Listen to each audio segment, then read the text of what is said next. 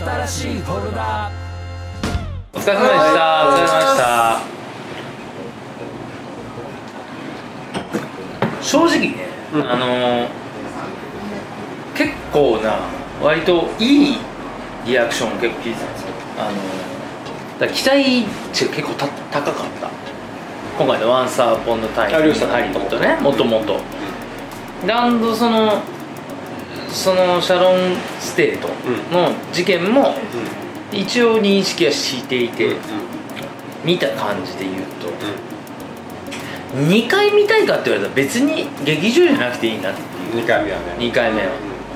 ただ今回 IMAX だったでしょ、でやっぱりね音はべらぼうにいい。いいっすね。音楽がかっこいいそういう臨場感としてはえもう最初にまあ劇場で見れてよかったなっていう、俺2回目はねちょっとにやっぱ3時間2回目だったらタランティーノの他の作品見ちゃうからそうね。うん。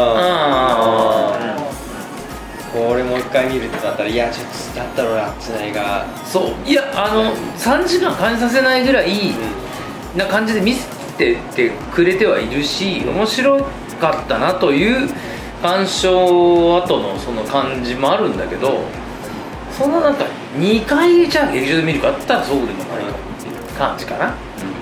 でベストタランティーノって何ですか？ベストタランティーノね。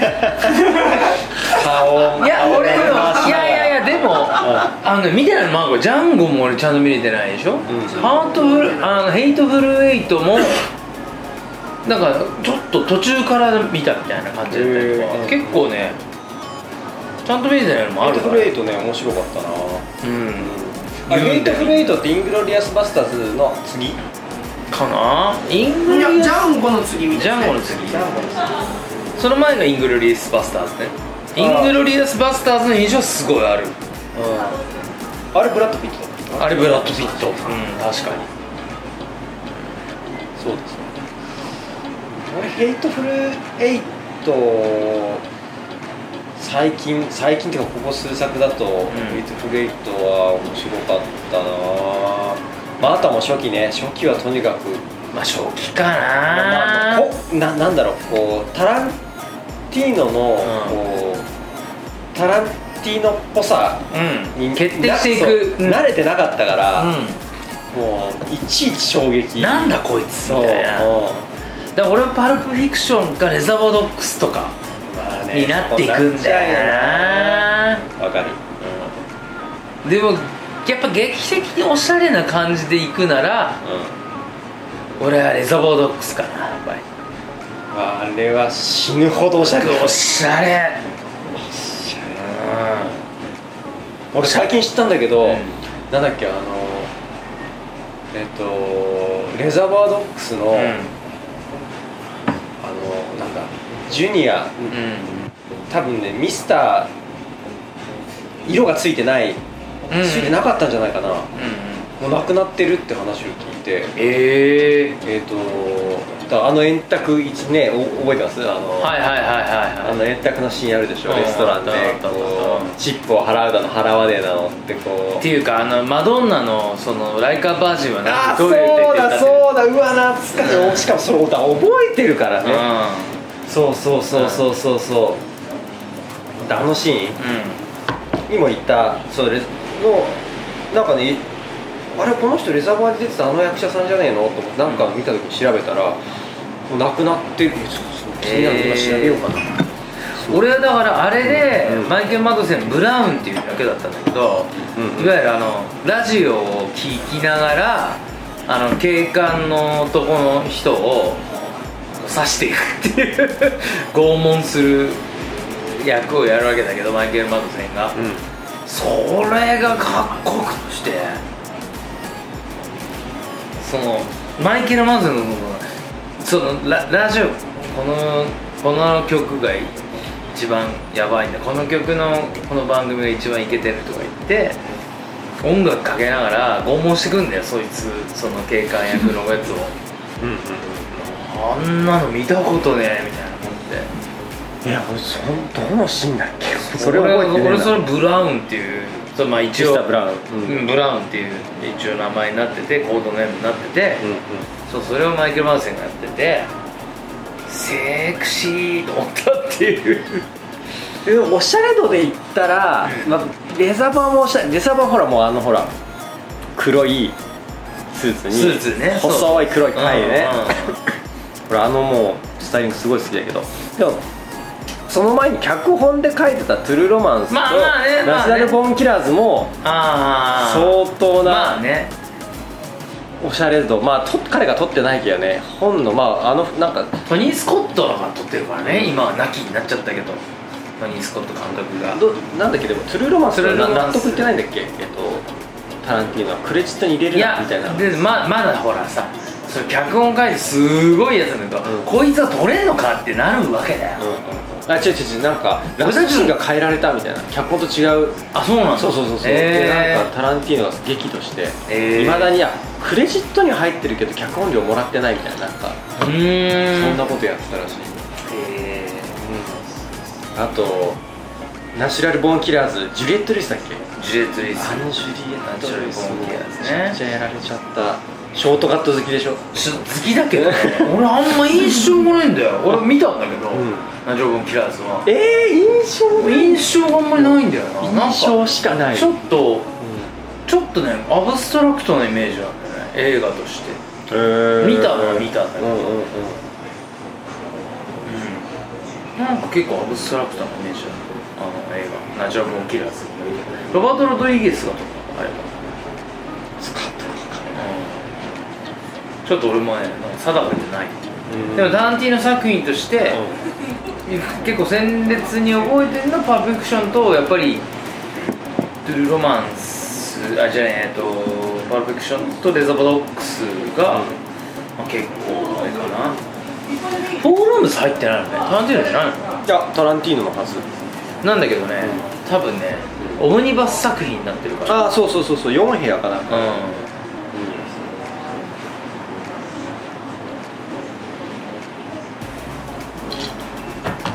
あの頃は本当にタランティーノ出たら見ちゃうっていうこともう見ちゃうあと「フロムダスクビルトン。あーあーあーそれもいい。あうん。それでかいかな結構。あれは衝撃でしょもう。月光兄弟ね。うん。うんああれいいね。あれいいね。2回行ったね大事なあれはいいね、確かにてかいきなり物語の中盤で劇的に変化するっていうあの演出は確かにあの今日のあの感じに似てそうるね。そうそうそうそういきなりなんだみたいになるっていう。あのー全然現代劇として始まって、まあ、ある一家が強盗に襲われるんだそう。で強盗に襲われた時に誘拐される。うん。でもうメキシコの国境を越えて国境の検問とかでどうか見つかってみたいな、うん。なんだけどもスルッと抜けちゃってこれからどうなっちゃうのっていうところで怪しいあの飲み屋に入ってるメキシコのねメメキキシコの。そこまでねもう映画の半分ぐらい使ってるんだけどそうそう。そっから突然ゾンビが現れるっていうゾンビゾンビドラキュラ。ドラキュラ。ドラキュラたちの巣窟なのそういうことはもうむちゃくちゃむちゃくちゃなのね作りが。映画最初クライムアクション映画だなと思って見てんのよ。でそれもジョージ・クルーニーと、まあ、タランティーノとが2人兄弟でまあそのギャング団なんだけど強盗団なんだけど。でそれでい一家のトレーラーハウスのの車キャンピングカーをカージャックしてで国境を越えてみたいな。それであのお父さん役その課長がハーベイ書いてるとか結構すごい役どころも結構金かかってる感じで。でとんでもないそのまあバーに着いてそしたら夜中にいきなりおかしなことになるそうもうなんか全むちゃくちゃな映画だからまあ多分好きだと思うんだよ。うんあ好きだと思う。長井君すい、ごい好きだと思う、今の聞いてるだけでもちょっとドキドキしてる。いやーかなりはあっていう何この映画っていうね。衝撃度で一対一番あったもんほら。確かに。あれは、多分途中で笑ってられる映画好きなんだと思うんですよ、うん。キングスマンとかもそうですけど。ああああは多分僕は今日の最後のシーンは、うあのブルーレイとか買ってたまに見てもいいなってキング様とか割と最後とか、うんうんうん。キックアスの最後のアクションとか、うんああいうの大好きなんで、うんうん。流れ君がね3回四角のこう作った枠を 今ねブルーレイってことを説明するのに対して両手の人差しブラ指でね。ウン管をこう確かに。3回 やったからそれは相当見たいんだなってのは分かりましたけど。いやうんだから俺もさ悩むところは悩ましい。でもなんかかっこいいっていう印象映画一本映画としてかっこいいっていう印象レザボドックスですかね僕はねレーザーボアドックスも最高だよなもうおしゃれ音楽がまずおしゃれだよねおしゃれな感じでしかもね短いのね。そうなのあ1時間40分。おお、うん。ようんパルスフィクションは見たんですけど、もううん。まあえパルフィクションもオムニバスっぽいんだよねなんかね、うん。パルフィクションがよりよりこうね今の,、ん。あのタランティーノにつながる作品じゃ作品だけどその前のもうレザボアは本当ななんえっ、と56人の要はギャング集められたその銀行強盗だかなんだかで集められた彼らあのマフィアが、まあ、お互い名前素性をばらすなっていう理由で色をミスターピンクとかミスターホワイトとかミスターさっきのブラウン。で一つの事件がやるんだけどあの中に一人じ後で裏切り者が出てきてでそれが誰なんだっていうのをやっていく劇なんだけど、うん。まあ、ローバジェットでまあなんかそんなにこうなんだろうシーシーン自体あんま多くない。こうワンシチュエーションじゃないけど、まあ、シチュエーションは結構限られててその中でこうハラハラがすごすごい。すごい心理戦でそうねそう心理戦見てる方を追い詰められていくうわーっていう。どうなんだ。ろう、でもかっこいいんだよねいちいち。とにかくかっこいい。かっこいい。でシーン自体がかっこいい。よいます？あのー結構有名なシーンが2つ。俺有名だし俺が好きなシーンがこう、レーザーバードックスのその彼らの、えっと、スーツ着た連中が裏路地をみんなでこうやって歩いてるシーンと、レストランから出てきた後かなとこかな分かんないけどとあとはこう倉庫でこうお互いにあれねそう形状のね。そう。もうね見たもう一回見たいな。金字塔ですよね。そう話してたらもう一回見たくなっちゃう。っていう。まああれこそタランティーノっていう、う。んちょっと原点っぽい感じ。なのかな？なんか宮崎駿直しかみたいなああちょっと感じかなっていうね。なるほど、うん。あれこそ。ラピュタがパルフィクション。パルフィクションとかっていう感じかな。なんかまんまだけどまあまあねこん今回が何に通ずるかちょっとわからない。うん。今見たらねヘイトフルエイトが、えー今回のじゃあ直近のタランティーノ作品そう。いや見ないととは思ってるんですよちゃんと、長いからねどんどん長くなってるし、ち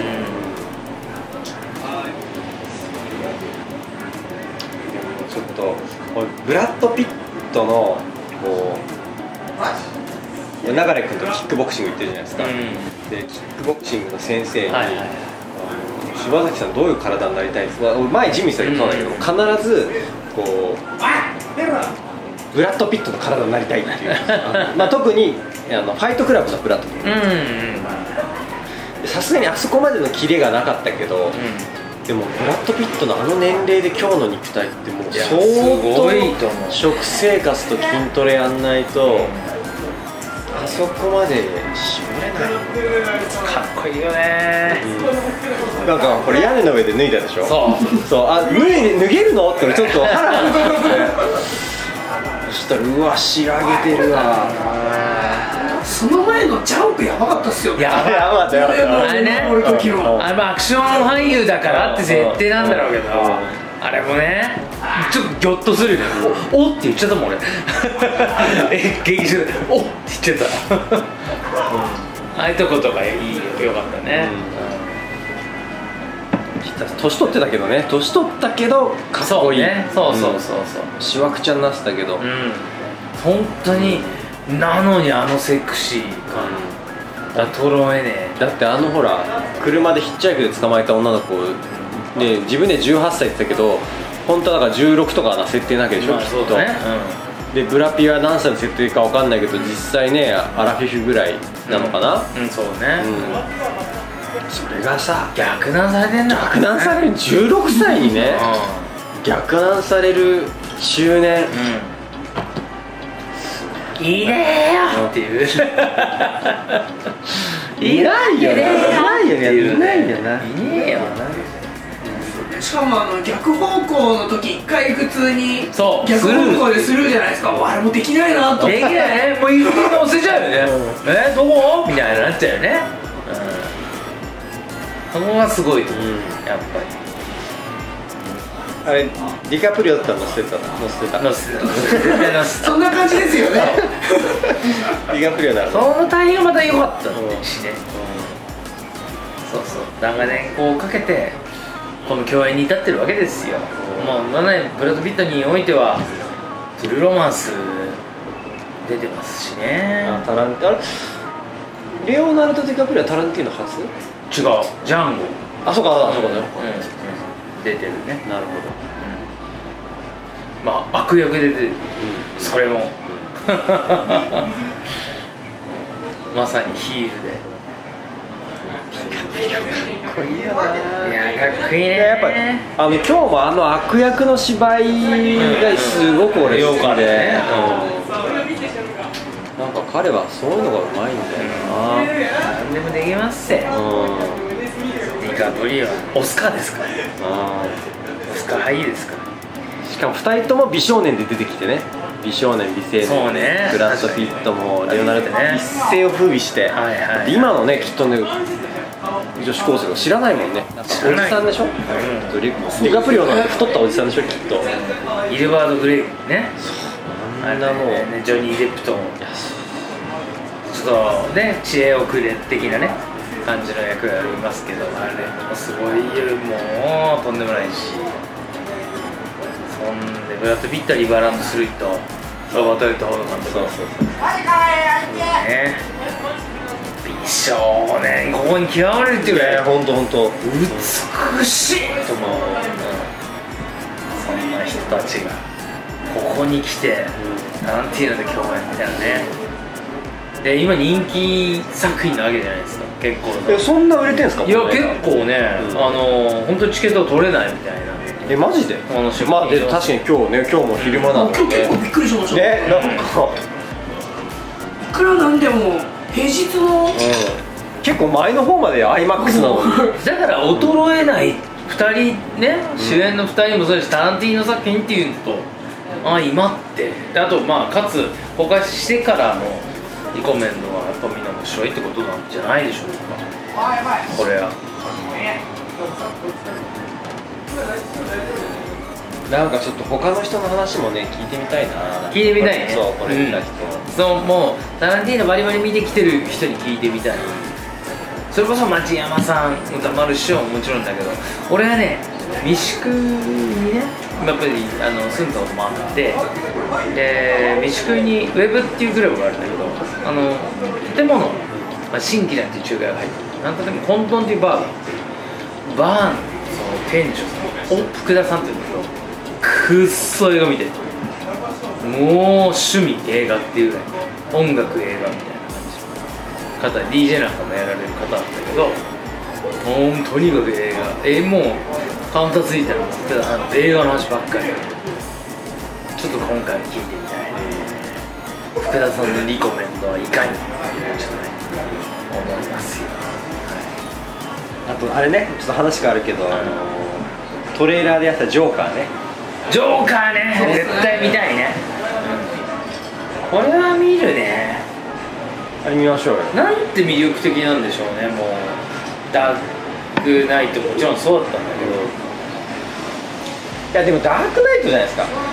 まあもちろんね。それまでそんなジョーカーもちろん知ってたけど、うん。そんなにジョーカーかかっこいいかっこいいっつうかなんだろう、ちょっとダークナイトはねもうあれがあまりのあまりの印象で、強烈な感じだし、うん。なんか前前さスーサイドスカットもよかったよねあの超よかったね。うん。なんか前ほらあのきな映画は冒頭だけ見ちゃうみたいな話ちょっとしたじゃない、はい。うんスナッチの冒頭は俺もう何度も見ちゃうっていう俺ねあのダークナイトの冒頭も何度も見ちゃう大好きもうあの銀行強盗ね。そうそうそうそう。そうそう。あそこも何度も見ちゃう。あの殺伐感半端じゃないよね、うん。すごい好き。あの最後のバスに。スクールバスに。そうそうそうそうそう。逃げる感じね。そうだみたいな。そんなことねえわ。思いながらね。なんかいいな。ってだからすんごいリアリティかつファンタジーな作品だよね。ないと思うあの看護婦の格好でさ最後にあの病院爆破するとこあるじゃない、うん。うん最後っていうか中盤ぐらい。とかさ。すごいファニーなのに強烈になんか狂気じみてるっていうか、あれあるよね。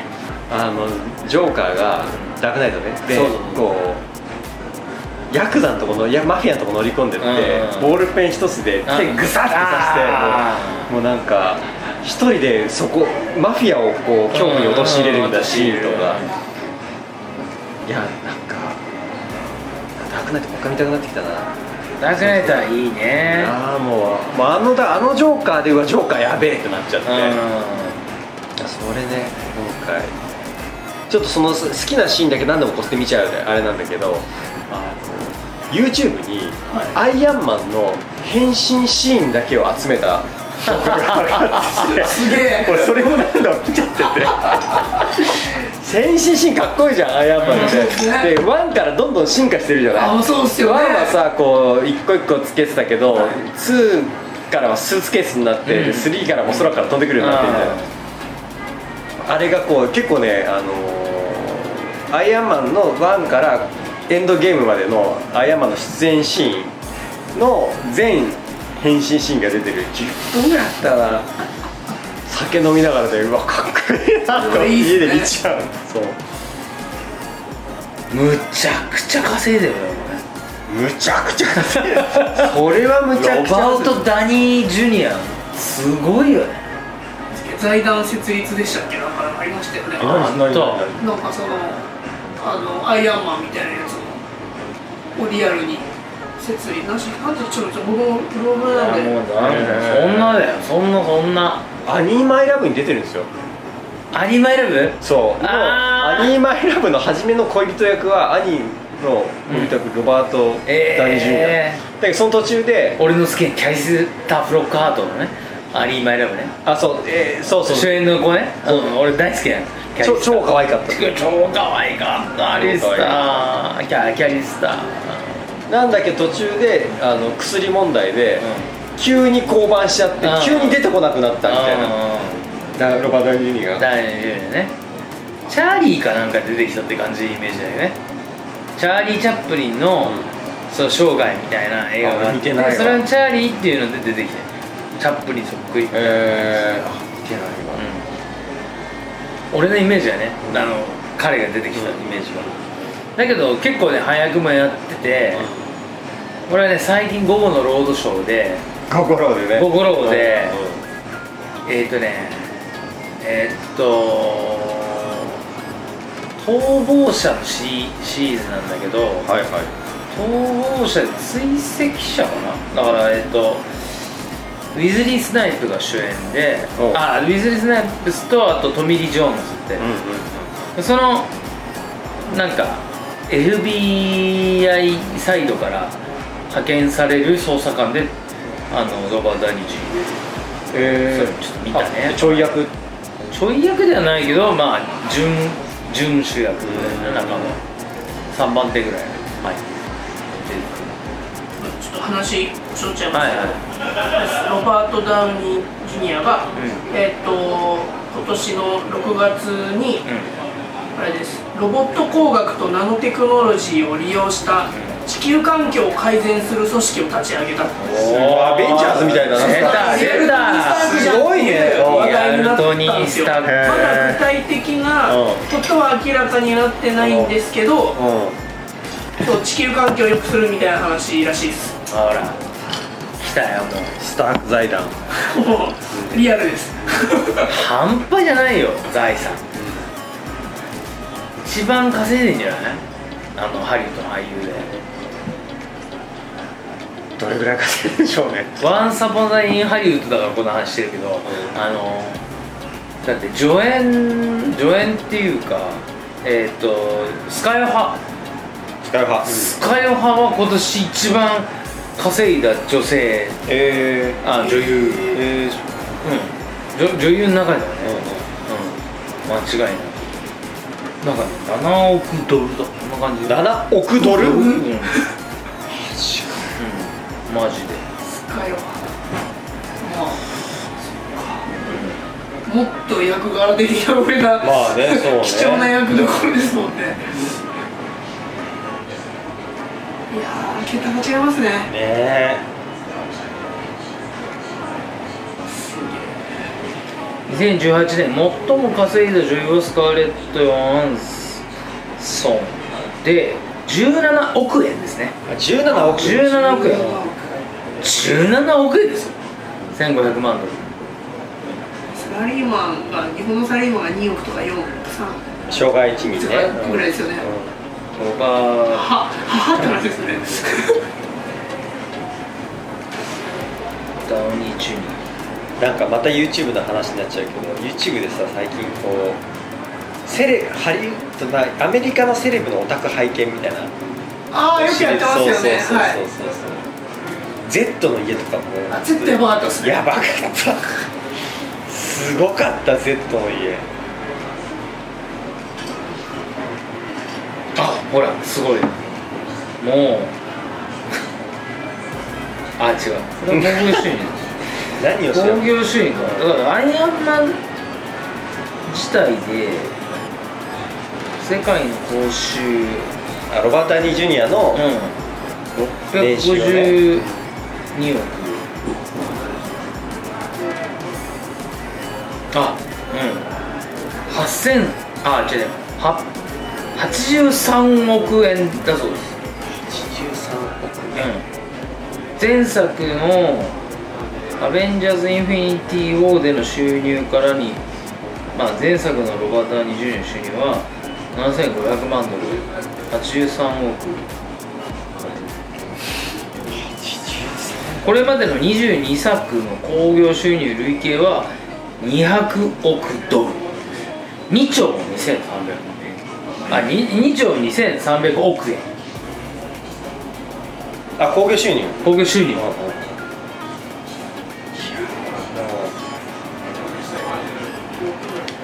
ごいね。エンタメってすごいっすね。すごい。まあそのまあでも2兆っていうとちょうどねだからネットフリックスは年年間そのお金をかけて作品。ちなみにロバート・ダニー・ジュリーがスパイダーマン・ホームカミングに出演した際の収入は3日間の仕事で1日500万ドル。なるほど。まあそうですね、まあ、うん。56億円ってことですよね、5億。1日5億。何それ。1日5億って何さ。リュッと。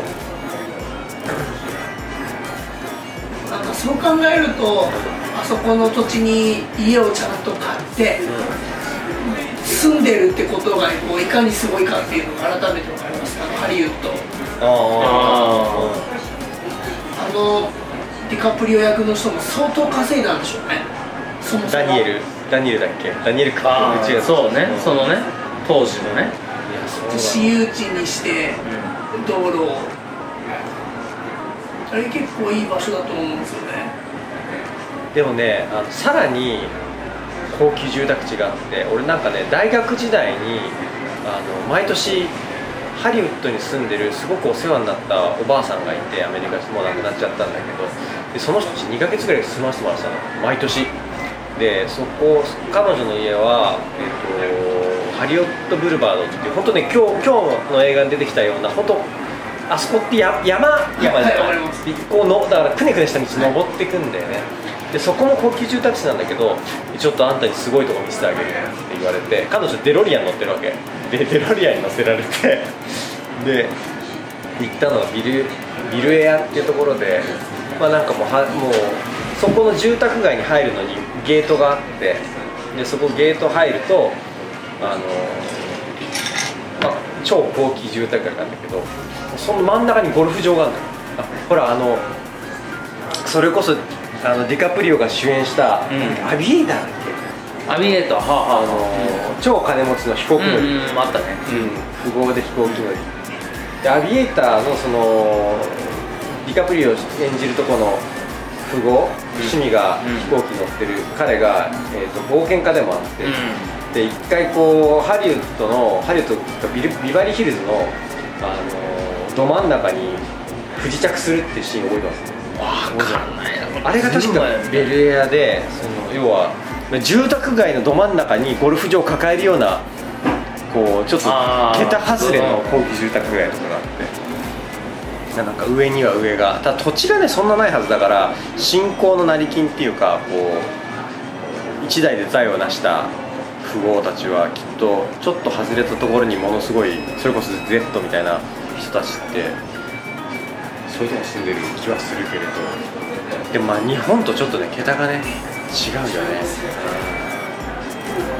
さすがにあのクラスのってなんか地方に行ったら別なのかもしれないけど。はい恵比寿にさ今あんのかな？あの羽沢ガーデン。はいはああのいわかりますよ。わかる、うん。あったじゃん。なんか恵比寿にこんなとこあんの？みたいな、うん。外国人御用達のなんかなんだろう懐石とかうん。バーベキューとかやる、夏とかビアガーデン店あったじゃん、あれはラグジュアリーだったね。あそこすごかったですね。確かもううろ覚えで喋ってこれいいのかわかんないけど確か旧満鉄のなんか満州鉄道のなんかなんかだった気がする。その社長だかなんだかの。たのじゃなかったっけど指定があってみたいなね。だからレストラン羽座レストランレストランレストランうん俺何回か行ったことあります。俺もある。あそこ良かったですよね。よかったね、あそこにお姉ちゃん連れてたらもうそれはもう大体もう大喜びだからね。まあねこんなとこ来たことない。来たことないってなるもんねでも意外秘密基地みたいな別になんか目が飛び出るぐらい高いとかってわけでもない。ないんだよ。そう。だけど恵比寿の駅で例えばあの待ち合わせて、うん。でタクシーでバーって思ったらいきなりなんか石畳のなんかところぐーっとまであの、駐車スペースのところに行くじゃない？そのくるあの車寄せみたいなとこがバッとそれで店の中に入って店の中入って廊下を通るとまたダーンと広い庭があってそこでいわゆるビアガーデンみたいな。あのお屋敷。古い日本家屋古い日本家お屋のお庭みたいな。でまあもちろんレストランもあるし。なんか。ちょっと調べちゃおう。羽沢ガーデンですようん。昔ねちょっと異次元だね。俺も撮影で知って、なんですか恵比寿にこんなとこあるんですか知らない世界があるもんだと思った。あこれがもう写真です。こういうへえこういう恵比寿に？そうそうそう。恵比寿。あったのあった、うん。今はないか分かんないけど。今どうなってるか知らないけど。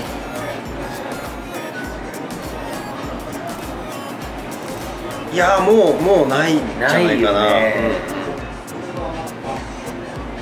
ん。オープンしたのを覚えてますあもうねマンションが建ってる今そこあそうなんですそうなんですね。そう見に行けない。あやっぱそうだ。羽沢ガーデンはえー中村これ君という人物の邸宅として1915年に建設されたもの、まあ、100年前でこれ君は明治大正期の、えー、と管理、えー要は、えー管理は公務員で、うん。で南あ南満州鉄道の総裁。いや東京市長歴任。うん。夏目漱石の昔からの友人一説には心の登場人物の K のモデル。えーそうなんだ。へえ戦後は、えー羽沢ガーデンと名前を変え各界の飯が訪れる料亭となった結婚式場でも利用され長く愛されてきたが2005年ああ結構前だわ。2005年に営業終了、その後地2014年に建てられたのがザ・パークス広尾羽沢というわけですあなるほどそうだね。2000年の時に行ってたかな2000年。イケイケだった領事さんが。イケイケだった。わそこでイケイケしたわけですね。イケイケしてた。イケイケ。してたっていいっすね。うん。イケイケしてたわけだったえので、ー羽沢ガーデンがうん。ウェスティンホテルだよ。うん。うわもうイケイケしてるわ。イケイケしてたね。まだツイッターなかったもんね。目撃談もねそんなねなんかあったよねなんかウェスティンホテルのあの一番最上階のなんかバーベキューバーベキューじゃねえとその鉄板焼き屋みたいなんでなんか芸能人が来たからツイッターなんかした全員がクビになってみたいな。それウェスティンなんだ。ねね。ありましたね。俺の頃はないからね。じゃあどんだけイケイケしてても、どんなにギギしたって別に何かにさらされることもどんなイケイケはあったかどうかちょっとちょっと定かではない。定かではない、うん、そんなイケイケしてたかな。羽沢ガーデンとかだってイケイケしてる感じする。うんうんうん。するする。ね。今のイケイケしてる人たちどこ行くんですかね。いやーなんのかねミュージシャンあるでしょあるかあるでしょイケイケあるかね。うん。なんか酒飲むイメージがまずないからな。ああそうなんだ。うん。まあ飲むやつはもちろん飲むんだろうけど。やっぱなんかうわーってお酒飲んでうわーって荒れるっていうかうわーみたいな派手な飲み方するっていうのはそれがちょっともう前時代的な感じがちょっとする。ツイッターもあるし。もあるしあんま頭いい人やんないだろうね日本でイケイケしないのかな？じゃない？うん。とか、うん、ちょっと。が海外行ったりとかまあ確かにベンチャーの人とかでも昔ほど何にも聞かなくなりましたね。でしょ？多分それが受け継がれてってそうそうそうそうガーってなってたはずなんですよそうあのね。ああのね。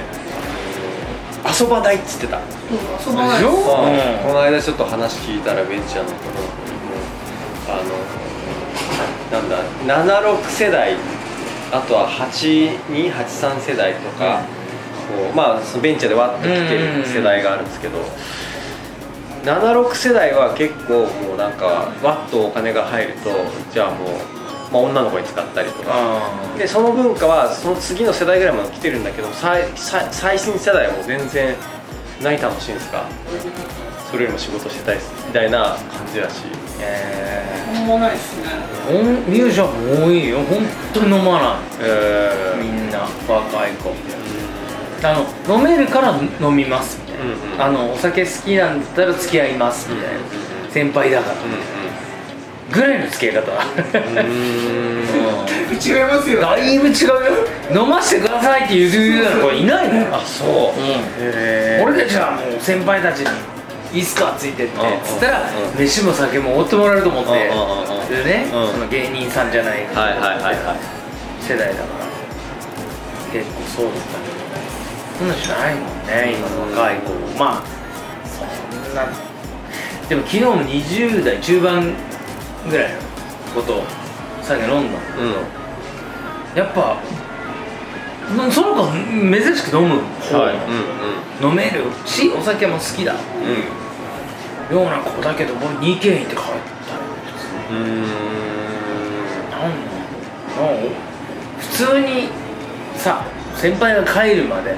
えじゃあ俺そろそろ帰るぜって言うまで、あおお疲れ様でしたありがとうございました、みたいなのじゃないよ2軒目でちょっと先輩の方が気使っちゃうよね、おそろそろ開こうかみたいな。領事さんなんて結構早めにじゃあ帰るわっていうタイプなのにそれをう。ん それをそれまあまあまあでもねちょっとうん。昨日あの特殊な環境上だったんだけど、まああのいでもママンツーじゃなくて。俺よりそうそう。俺より先輩も一人いたし、うんうん。でちょっととちょっとだけ年の違い下の子とその若い子なんだけど、それはもうじゃあそろそろこの子がつまんなくなっちゃったらあれだから。逆に気遣ってる。逆に気使っちゃう。うん、うん、ねえおじさんの話ずっと聞かせてるだけだからさ、うんうん。僕はずっと「はいはいそうですか、そうですね」って言ってるだけだからさ、悪いなって気になっちゃう。昔はそれでよかったでしょ、俺たちそうしてたもんさ。ただもうただで全部飯ただ飯ただ飲みだから。それは最高だなと思いながら最後そんな感じではないね。今のね。最終的にまあいつもね大体こう飲ん飲みつつ話すと最終的に映画と関係なくなっちゃでそうなっちゃうっていうね。全然逸脱してたもんね。まあまあでまあ全然感想戦なんで、はい。こういうのねやっぱねやっぱ感想戦やっていきましょう。うんやりましょうよ。うんぜひ今後も、ぜうん。じゃあちょっとなんかえー、なんか最後「Once Upon a Time in Hollywood」なんか喋ってきます？語り語り残したことないですか？ひだから昔の話だったじゃうん。んあれがさうん。テーマとして。うん。で酒飲みのおじさんたちの。うん。うん、あるある中のね。話だからその哀愁を今たっぷり感じてる 今のから飲まねえなっつって。よくつなつながりましたねそこね。もう全然そんなもん。今のか飲まねえなっつって。ねおじさんが寂しくなるぞっていうね。いや俺も最近若い若い子っていうか20代の子たちと飲んだ記憶ないもんな。でしょないっすよ俺。ないでしょ。ある？僕はまだまあでもそうですね。そんな多くはないです。ああるんだ。ライターつながりで。と他はありますけど。へでも飲み会がなくなってますもん明らかに。ああないだろうね。昔は昔はというかそうですよね。普通に深夜に呼び出しとかちょっと前のベンチャーのイケてる感じだと夜11時ぐらいから会食が終わっだなんなら2件会食が終わったぐらいのタイミングで僕に電話が来るわけですよ。メッセが。うんう。ん「だから何やってんの?」みたいなとりあえず今六本木とか今恵比寿とか言われたらじゃあ行きますってなったんですけどもうないっすもんそれもあいいよねあってきたよ。だからおじさんたちはこうやって定期的に飲んで。る おじさん同士が週ね。週1回。週1回飲んで肩を寄せ合ってね。寄せ合ってね。で映画の話をつまみにさ、ね。ワンサポンタイン三茶だよ。なんちゃって言っちゃった。三茶だよ。ワンサポンタイン三茶だよ。それはしょうがない。うんそうっすよ。そうやってやっていくしかないね、うん、なかなかお酒飲める若い子の話聞くとすっごい楽しいなと思う。いやない。いや本当ないな。ーないね。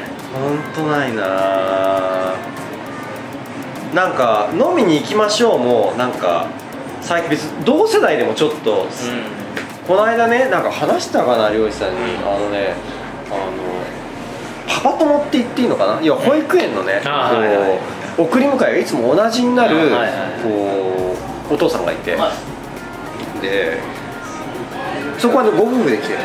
でえっ、と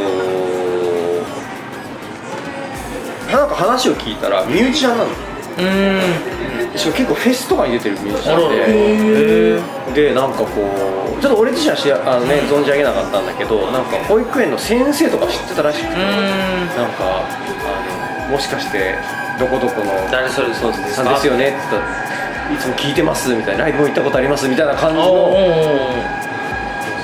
ーででちょっとなんかででその時俺知らなくて、うん。知らないまんまなんかしょっちゅう会ってるからじゃあなんか今度ご飯でもします？とかって話になってで行ったのが結局保育園の送りうの後だからえっ、とね朝の9時半ぐらいからうん。一緒に朝食を、朝朝食？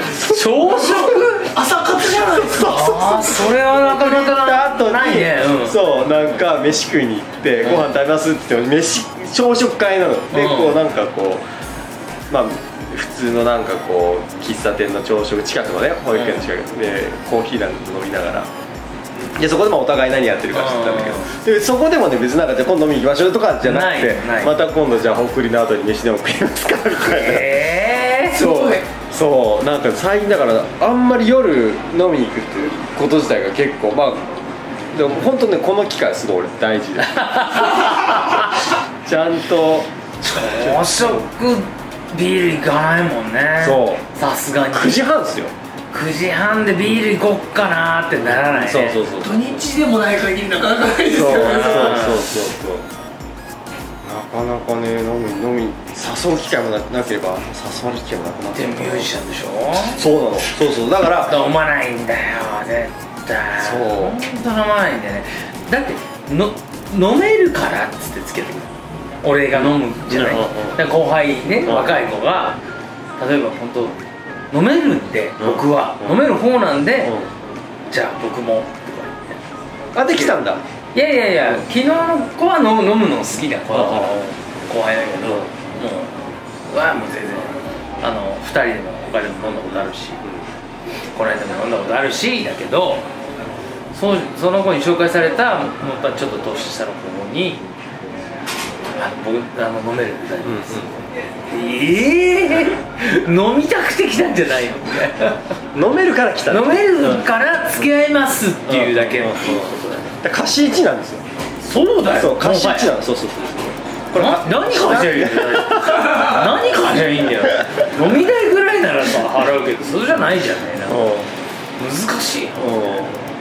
結構山手線の反対側ぐらいから来てるからあーあまあじゃあそれはもう貸し1貸し一だよね貸し1両両者なんと返さなきゃいけない。返さなきゃいけない。うん難しいな。すごいっすね。飲みに行ったらどうですか？ナウル君と？彼のところに。あそのその山手線の反対側のとこまで。上野に？あ上野なんだけど 上野なんだけど。そうそう上野になんか返しに来たよ上野に飲みに行くってないじゃない。でもなんかディディープでしょ？だってすっごいなんか上野の超グルメがあったりとかね、とかね。そうだったよいやでその子はミュージシャンだけどもう本当に家でこもって本当に曲作ってるのが一番幸せなの。えまあずーっとさ、そのうちの DJ フミヤとかもそういうタイプだけど、もうこもって作りたいタイプだからそうしてるけど彼は酒も好きだから。ー、ねふみやくん飲むの？飲む。とことんまでいきなり夜飲み始めて次の日夕方ぐらいまで飲むその間に23日死亡するみたいな。そういうタイプの飲み方するタイプ、えー飲むしね。だけどその集中してこうパッとか音楽とかにちゃう感じは似てるな気が合うんじゃないかなとは思ったりはするけどすごいな。変わってきたなって思うね俺たちの先輩飲んでばっかりだから、やっぱりデックルさんとはいいんすか名前出しちゃうすごいマスチャーさんは坊さん兄さんあんま飲まな。いけど慎吾さんもすごい飲んでたし東京のナンバーソーセットのうイさん方も2人ぐらいも入院してあのお酒をやめてなんかしちゃうそれまでの暴飲は半端じゃなかった。っていう飲む先輩たちがいるから普通なことだと思ってるの俺だから。時代はね変わったんですよ、変わった。そうだよ。20年以上やってんだよ。しょうがねえ。令和だそこそうっすね。そこでうん。でもね「ワンサーポのタイムイン昭和」昭和、うん。あるいは平成。昭和平成、うん。しょうがない